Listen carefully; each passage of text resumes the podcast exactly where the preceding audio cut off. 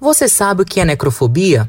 Necrofobia vem do grego fobia, que é medo, e a parte necro, né, que seria as coisas mortas. Então, logo, necrofobia seria medo de coisas mortas. Entenda, medo de coisas mortas não necessariamente é medo da morte.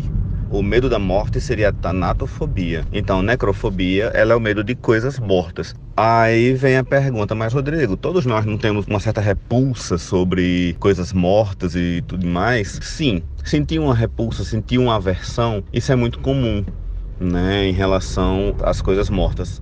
Esse áudio é de Rodrigo Tavares, psicanalista e psicólogo clínico. O especialista ressalta como as pessoas podem identificar essa fobia a gente vai identificar pela questão do medo se tornar algo incontrolável. Você entra num estágio de pânico. É muito comum você dizer, ah, eu tenho claustrofobia e que seria o medo de lugar fechado. E tudo bem, eu acho que várias pessoas têm um receio sobre isso. Mas a questão da fobia em si é quando ela vai caracterizar o pânico, como por exemplo, pessoas que entram em verdadeiro sofrimento significativo, angústia, começa a ter aquele, aqueles sintomas, né, de sudorese, hiperventilação, palpitação cardíaca, tremor, pensamento acelerado. Tavares pontua quais são os tratamentos dessa doença.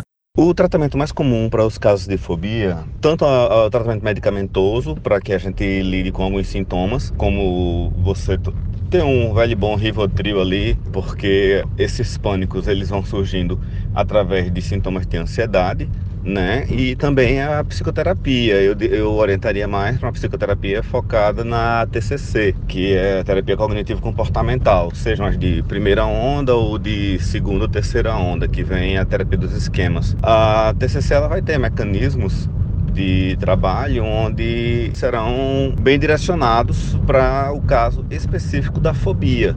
Matheus Silomar para a Rádio Tabajaro, emissora da PC, empresa paraibana de comunicação.